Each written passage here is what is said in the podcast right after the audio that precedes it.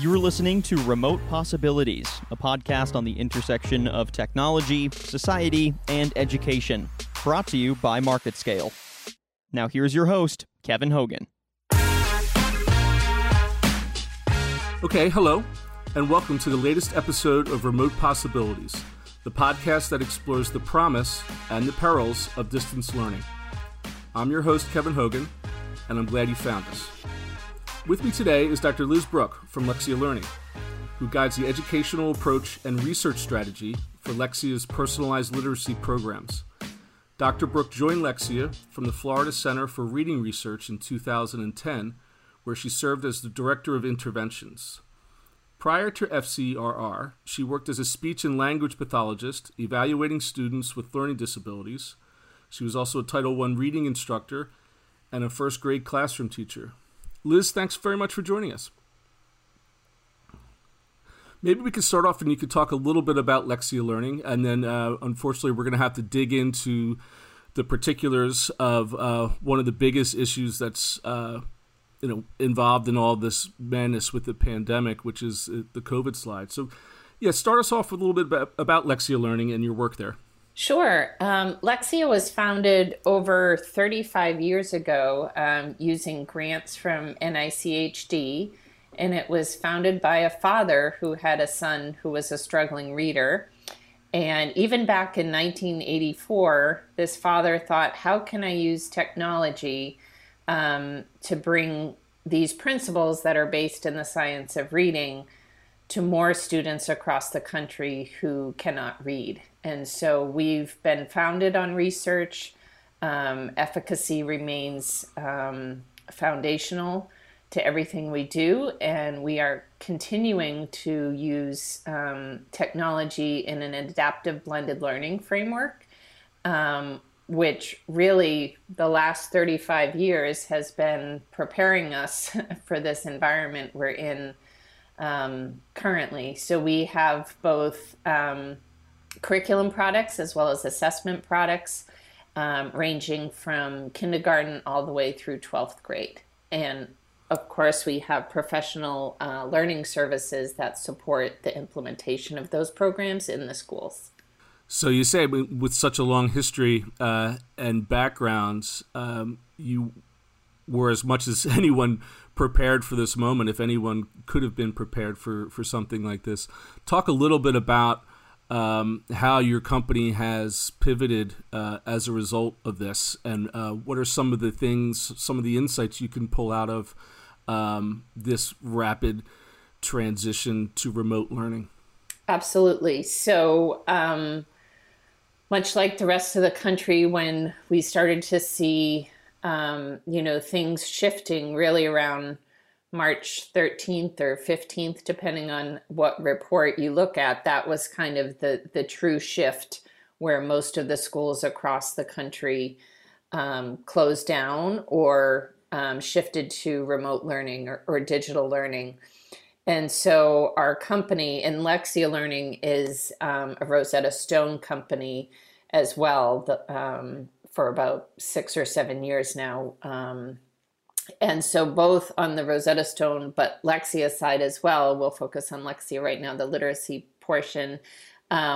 We offered our programs, any customers that even had one license in one school, we offered them unlimited access for free to their whole district. We made that offer across the country.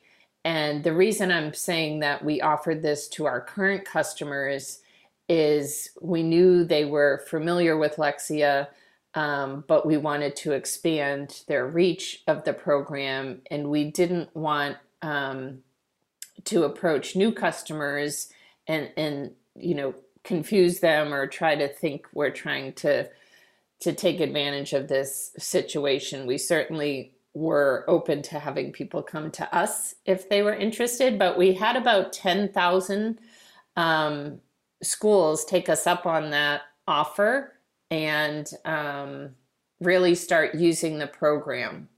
I actually think we even had more than 10,000 take us up on the offer. And then when we looked at the usage data, it was around 10,000 more active schools than we had pre-COVID. Wow. And was it pre-pandemic? Was your service set up to support a remote environment?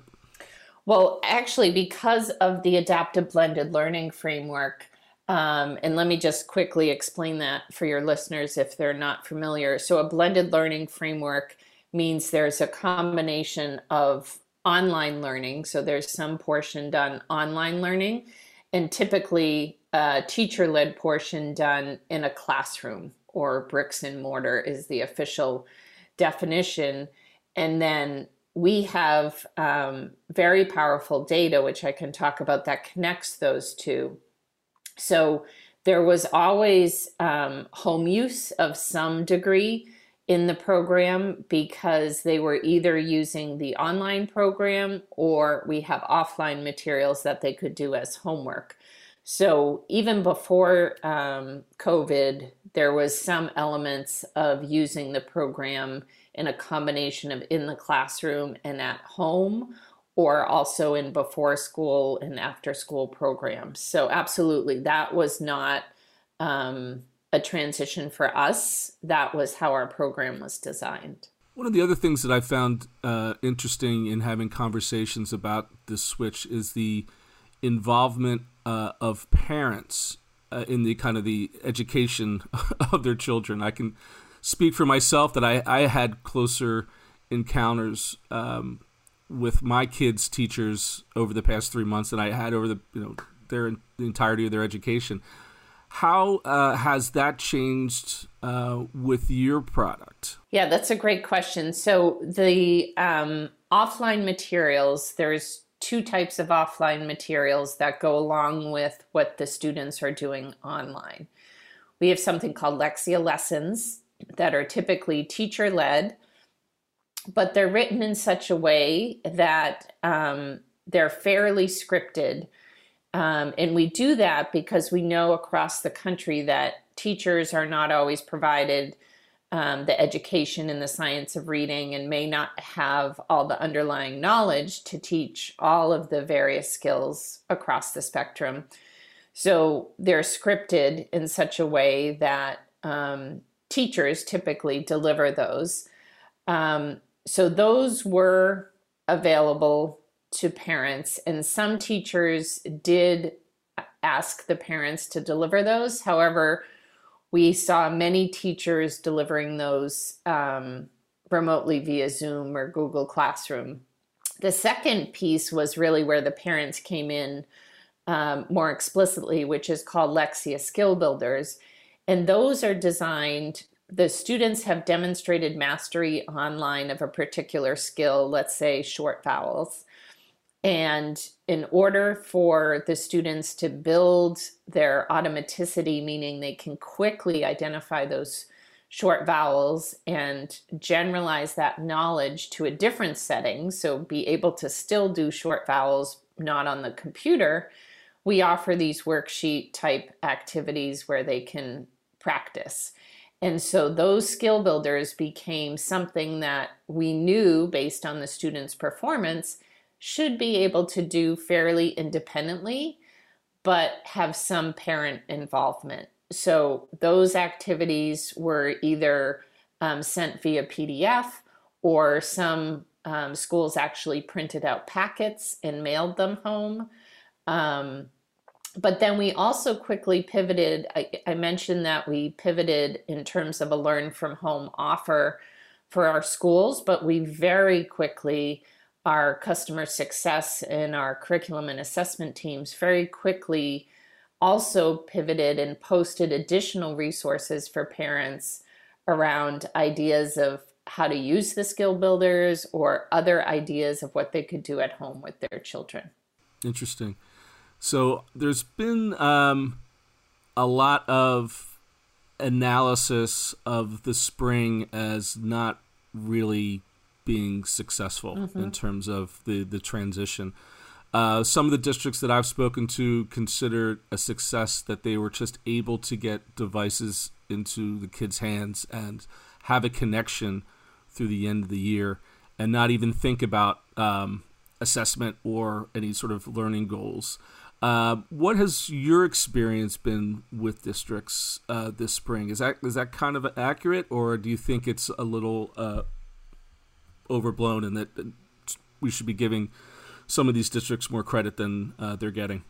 Yeah, I think it definitely varies across the country. We've seen everything from, to your point, some districts didn't manage to get everybody connected or get everybody a device. And in fact, in one panel I was involved with, they were saying they don't even have the correct phone numbers for a lot of the parents. So they were even trying to get the correct contact information, for a good portion of this. So it ranges from those types of concerns to schools that I've also heard schools that did have, whether it was Lexia or another program that did have, one-to-one devices. They did use blended learning programs, and I wouldn't say, flawlessly, but fairly seamlessly transitioned to remote learning because the students were familiar with the programs, everybody had connectivity, and those issues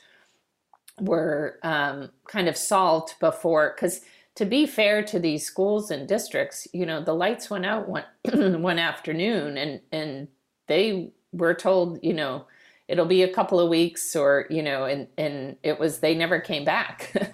So right. There was the preparation and the knowledge, whether or not you used a completely blended learning program or even used something like Google Classroom.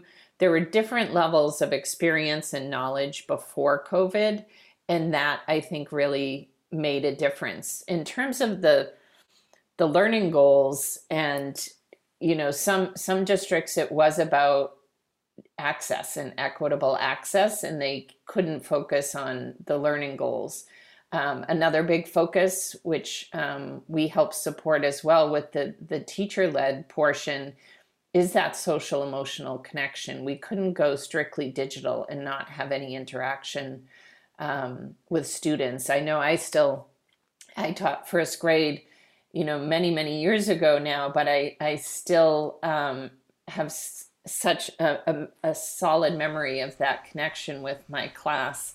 And so, schools, a lot of schools focused on that element of it. The piece that I would say about assessment is, all states canceled their end of year assessments. And so any program that is being considered for use in this time period, as well as in the fall, because we know we're going to have similar situations in the fall of some, hybrid or whatnot, but we need to have the ability to assess, identify skill gaps, and then be able to close those skill gaps for these students so that the COVID slide on top of the summer slide, does not really continue throughout the next school year. Right. And that leads up to my next question about the fall. It seems like there are kind of a best case, a worst case scenario, and then something in the middle, worst case being, complete remote has to continue. Best case is we go back to to what was normal, which doesn't seem likely either. So it seems like it's going to be some sort of hybrid situation. Do you see any advantages to that when it comes to personalized learning in terms of staggering students, to go in Monday, Wednesday, and Friday, or Tuesday, Thursday, and Saturday? Or as you pull out your crystal ball and look forward, what do you see there? Yeah, I definitely agree. It's going to be on the continuum. And I think a few things in terms of, you mentioned personalized learning, and I think that is potentially a positive of the remote learning environment, because we know teachers weren't able to recreate the exact 6-hour school day in the remote environment. So therefore, they had to use their small group Zooms or their even sometimes whole class meetings in a very targeted way. And so that I do think is a benefit, because they were trying to identify, if they had a one-on-one Zoom or a small group again, how to personalize the instruction for those students versus teaching to the whole class. But I do think, again, that the key word here is flexibility. Yep. And well, I think there's two other key words, but flexibility, we'll start with that one. Flexibility, because even if they start with going back to school to, the 100% back to school, or even the staggered back to school Monday, Wednesday, Friday, I hope this doesn't happen, but there could be another surge, and there could be another day where the lights go out and they're told not to come back. So whatever programs they pick and that they're learning and they're training their teachers on should have a flexibility. I've heard it from bricks to clicks, from classroom to the cloud is kind of how I talk about it, but something that can seamlessly transition, from being in a physical room with the teacher to being in a remote environment, but still having a teacher presence. We can't go 100% digital and lose that human social interaction. So flexibility is key. The two other key words though, and we talked a little bit about the assessment capabilities, we need something that will allow, in Lexia, we have our embedded assessment without testing, which is capturing every click of the mouse or tap of the iPad and helping analyze and aggregate where the performance level of the students, and maybe more importantly now, the skill gaps, so that the teachers can target those skill gaps. So flexibility, assessment capabilities, and then efficacy, because there are so many programs out there that schools are being offered for free, or, the bargain basement prices, so to speak. Yeah. And we don't have time to waste on programs that don't work.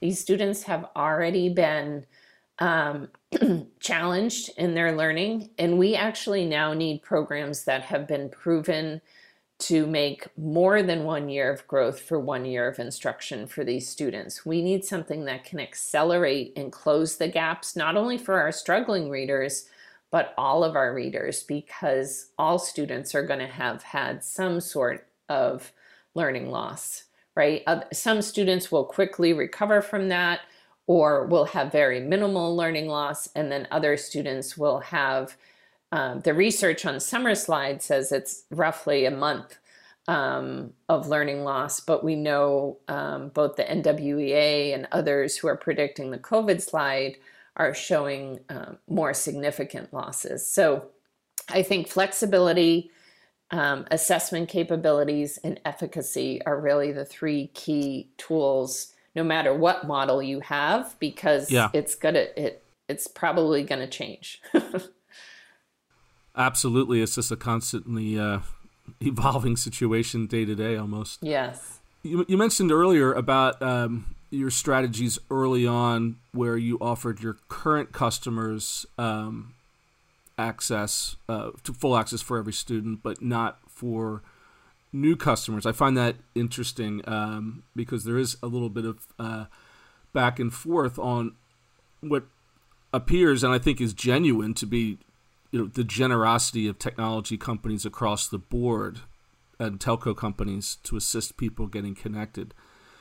But now there's some conversation about what happens when that trial period ends, which is now, A, and then B, looking forward to what most certainly will be pretty drastic budget cuts for districts to enable anything, let alone technology and software. Where do you see your strategy with those aspects going forward? Yeah, no, it's, everybody's talking about the CARES Act and the GEAR funds and all of that. But in relation to those are federal dollars, which we know, I believe, make up only roughly 10%, I think, of the school budgets. And then the rest is state and local, which, to your point, are seeing some cuts. So schools do. And that's why I was saying earlier, I'm concerned because some programs or companies are offering their products, they may have offered them for free during this period, and now they're offering, very, very reduced prices, which would be appealing to anybody who's facing tighter budgets. However, they aren't proven to work. And so our approach, and again, I want to be clear that it's not that we're not working with new schools and districts. We certainly are. In fact, more and more schools are reaching out because we do have those things I mentioned. Both of our programs, Core 5 and Power Up, which are elementary and secondary, both have strong ratings on evidence for ESSA in terms of the rigor of the research, but then maybe more importantly, have large effect sizes of how impactful the intervention is. So, and the instruction. So I would say that our approach is to work with schools to look at their data to see pre-COVID, and we have a robust research group at Lexia that is helping customers look at their data pre-COVID, during COVID, to see how many of their students still remained engaged, their educators. We had a surge in educator engagement looking at the data, and still see the progress that they made even during this. And so schools and districts are looking at their own data and or those of neighboring schools if they're new to Lexia, and they're choosing to spend their money on a program that will work. And so that is our approach, is really to show them their data. Show me the money, or whatever Cuba Gooding Jr. says there. We show them the data, and that's how we help schools think about, because we understand that their dollars are precious. And sure. So we want them to spend it on something that can be flexible for them, but maybe most importantly, can be effective at helping these students to continue to learn in this environment. So you have had the opportunity to look at the data over the past several weeks and months. What is your kind of executive summary? And I hope it's hopeful. Well, it is and it isn't. I would say the data that we've seen, and we have, even pre-COVID, we were in about 14,000 schools across the country in some capacity. And then we've added additional schools during this and more students. We did see a divide in terms of access. Even though they had access to the program, they may not have had a device to log on. So we did, when looking at a map across the United States, we did see pockets of the country where student usage was low. And that was also connected with areas of low SES, or where we had heard challenges around connectivity. So that supports the data around the digital divide. However, we will say that what we saw, two things. One was an increase educator engagement because they were relying on the data because they didn't have other sources of data, and they also didn't have the physical in-class observations. They still had some observations via Zoom, but we saw a huge increase in educator use of the data, which is great.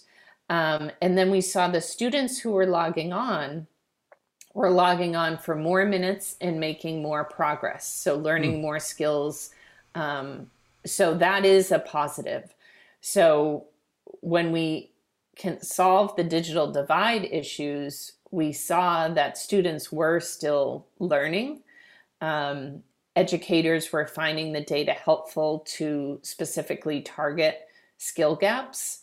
And again, going back to that personalization, we really have to think about the quality of our instruction, because we can't necessarily increase the quantity like we might do in a 6-hour school day. So it has to be really targeted, explicit, and personalized to that student or a small group of students. So maybe this spring, it was necessary to just stay connected or even get connected in the first place, and that going forward in this school year, that districts have had that experience, and the companies that provide those districts services have had that experience, to where we can make improvement. Right. And I think that's the other thing I should add, that we also did offer our professional learning services for free to all of these schools. So that was our customer success team and customer support. That was a huge part of it. And absolutely, this was the learning period for those schools that hadn't used blended learning before, or they had to have the professional learning for all their teachers. They had to your point, parents. And I do think trying to figure out the right balance, because as we go back in the fall, you know, many offices are still encouraging work from home. So some parents may still be at home, but others may be going back to work. And so I do still think that is something that schools are working through, is how do they balance parent involvement versus teacher involvement. But this was really a period of learning and growing and getting some things in place for the fall. And that's where I think some of those schools that were working, you know, they were on the far end of the spectrum of didn't even have the right, you know, parent phone numbers in some cases. They may be still struggling with some of that learning, but I am hopeful for the fall, because I think there's pros and cons that have come out of this. And I think the idea of personalized learning and allowing the students, you know, to learn potentially at their own pace and path, while still engaging with the teacher and still engaging with their peers, and having that blended approach is going to be really impactful for these students. Well, that said, I love to finish on a glass half full, especially during these times. So Liz, thank you so much for your time. I appreciate it. Sure. Thanks for having me, Kevin. And I'd like to thank the listeners for tuning in here, and hope you come for the next episode of Remote Possibilities. This is Kevin Hogan.